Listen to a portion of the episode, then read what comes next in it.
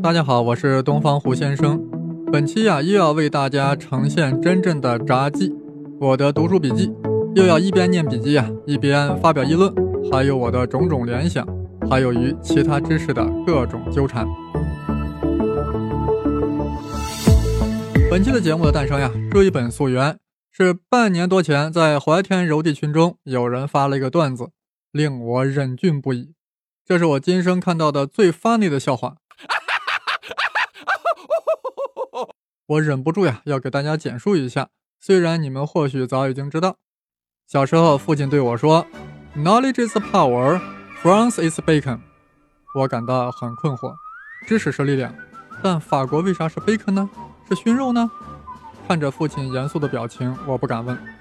在之后的岁月，每当我向大人们提起 “Knowledge is power, France is bacon”，他们只是呀赞同的点点头，似乎他们并不觉得。法国是熏肉，有任何奇怪之处？我还呀专门请教过一个老师，Knowledge is power，Francis Bacon，到底是什么意思呢？这位老师呀，详尽的为我解读了为什么 Knowledge is power，知识就是力量。知识为什么是力量？啊，这位老师呀，给我从各个方面讲了很多，但他丝毫没有谈及为什么？Francis Bacon。我将这个困惑啊一直带到了大学。直到有一天，我看到了一本书的扉页上写着 “Knowledge is power”，或者号 Francis Bacon。哎呀，笑死我了！你们笑了吗？就在我看完这个段子没多久呀，有天我闲逛书店，只见书架上琳琅满目，各种图书，一时间选择困难症大发。我该看哪本书呢？突然间，我的双目聚焦在一本书《培根随笔》。哎呀，我不仅坏笑了起来。熏肉随笔啊，这个我要翻翻。可以说呀，我是以玩世不恭、颇带戏谑的心情，想要把玩一下熏肉随笔。但是，但是随便翻了几页之后，我被书中的文字所吸引。Francis Bacon，他果然是浪得虚名。Oh no，绝非浪得虚名。你看他那文字，看他那遣词造句，他那渊深的哲理，深深的触动了我的心弦，打动了我。是的，培根随笔打动了我，启发了我，但这绝不等于我认同他的观点。但他其中的精辟之语、警示之言层出不穷，不愧为是贝肯斯 essays。所以啊，我就特别想给大家一块儿分享一下培根随笔。是所谓独乐乐不如众乐乐也。既然是培根随笔嘛，随便的笔记嘛。那我就先随意剪上几句中档的，给大家先顺顺耳朵。我们先看这一篇《论拖延》啊，因为呀，我一直有严重的拖延症，想从中汲取些养分，结果就看到了这句：如果你没有抓住额前发，就只能面对秃脑勺。哎呀，你看这话说的完全不合逻辑啊，但却又令我若有所悟，是所谓不过脑子，直达心灵。培根接着说。机不可失，时不再来。大智慧者善于抓住万事万物发轫之时，但此时我的耳边却传来了另外一个声音：本来无一物，何来发轫时？算了，我这拖延症呀，其实一篇 essay 所能治愈。再翻到《论创新》啊，首句令我点赞：动物出生之时，往往样貌丑陋，各种创新呀，甫一问世。也会其貌不扬，因为他们都是时间的产儿。各位听到没有？以后对新生事物呀，一定要宽容，不要因为其样貌不佳就一棒子打死，或者它长成之后呀，那是才如子建，貌比潘安。让我们再翻到《论野心》啊，开篇说道：“野心就如胆汁，这种体液会让人富有主动性、热忱、欣欣然、跃跃欲试。”只要不被阻碍就好，一旦被阻碍，这种体液便会令人头脑发热，变得有害而恶毒。有野心的人可做战争中的好将领。各位朋友，你有野心吗？如果你足够的野心，足够的 ambitious，那么请你投笔从戎，像当年的班超、傅介子那样，扬国威于异域，洒胆汁于疆场。关西骠骑大将军，去年破虏新策勋。见说云中秦吉鲁，始知天上有将军。将军百战死，壮士十年归。但是龙城飞将在，不教胡马度阴山。各位朋友，胆汁浓烈者，请走将军之路。哎呀，我讲的有些激动呀，还是平和一点啊，毕竟是培根随笔，培根 essay。那么我信手再翻到《论友谊》啊，On Friendship。开篇引用了亚里士多德的名言：“喜欢孤独者，不是野兽，便是神灵。”哇塞，亚里士多德这话说的，我更喜欢另外一种翻译：“离群所居者，不是野兽，便是神灵。”这话说的力透纸背，直指人之软肋啊！转念一想，这亚氏是在辱骂离村所居者呀？没听他说喜欢孤独者，不是野兽，便是神灵，反正不是人呀。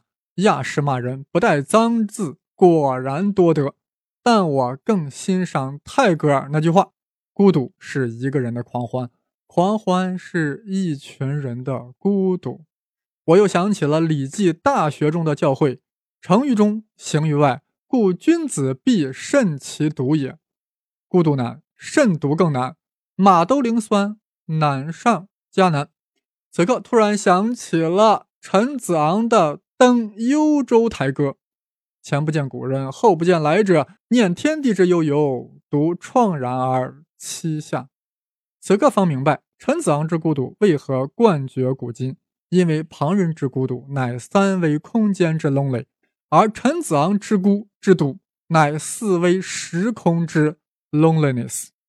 子昂兄，莫论微斯人，立子愿于归。哎呀，说的我都动感情了。为了转移注意力，我们来谈谈钱吧。翻到培根的《论财富》，其文写得好：“财富之于德行，就正如辎重之于军队。辎重不可或缺，不能抛之不顾，但它的确会拖慢行军速度。有时未顾辎重，甚至会影响乃至输掉战争。”培根这句话说的有点啰嗦，还是泰戈尔说的简洁。翅膀系上了黄金，这鸟儿啊就永远不能翱翔。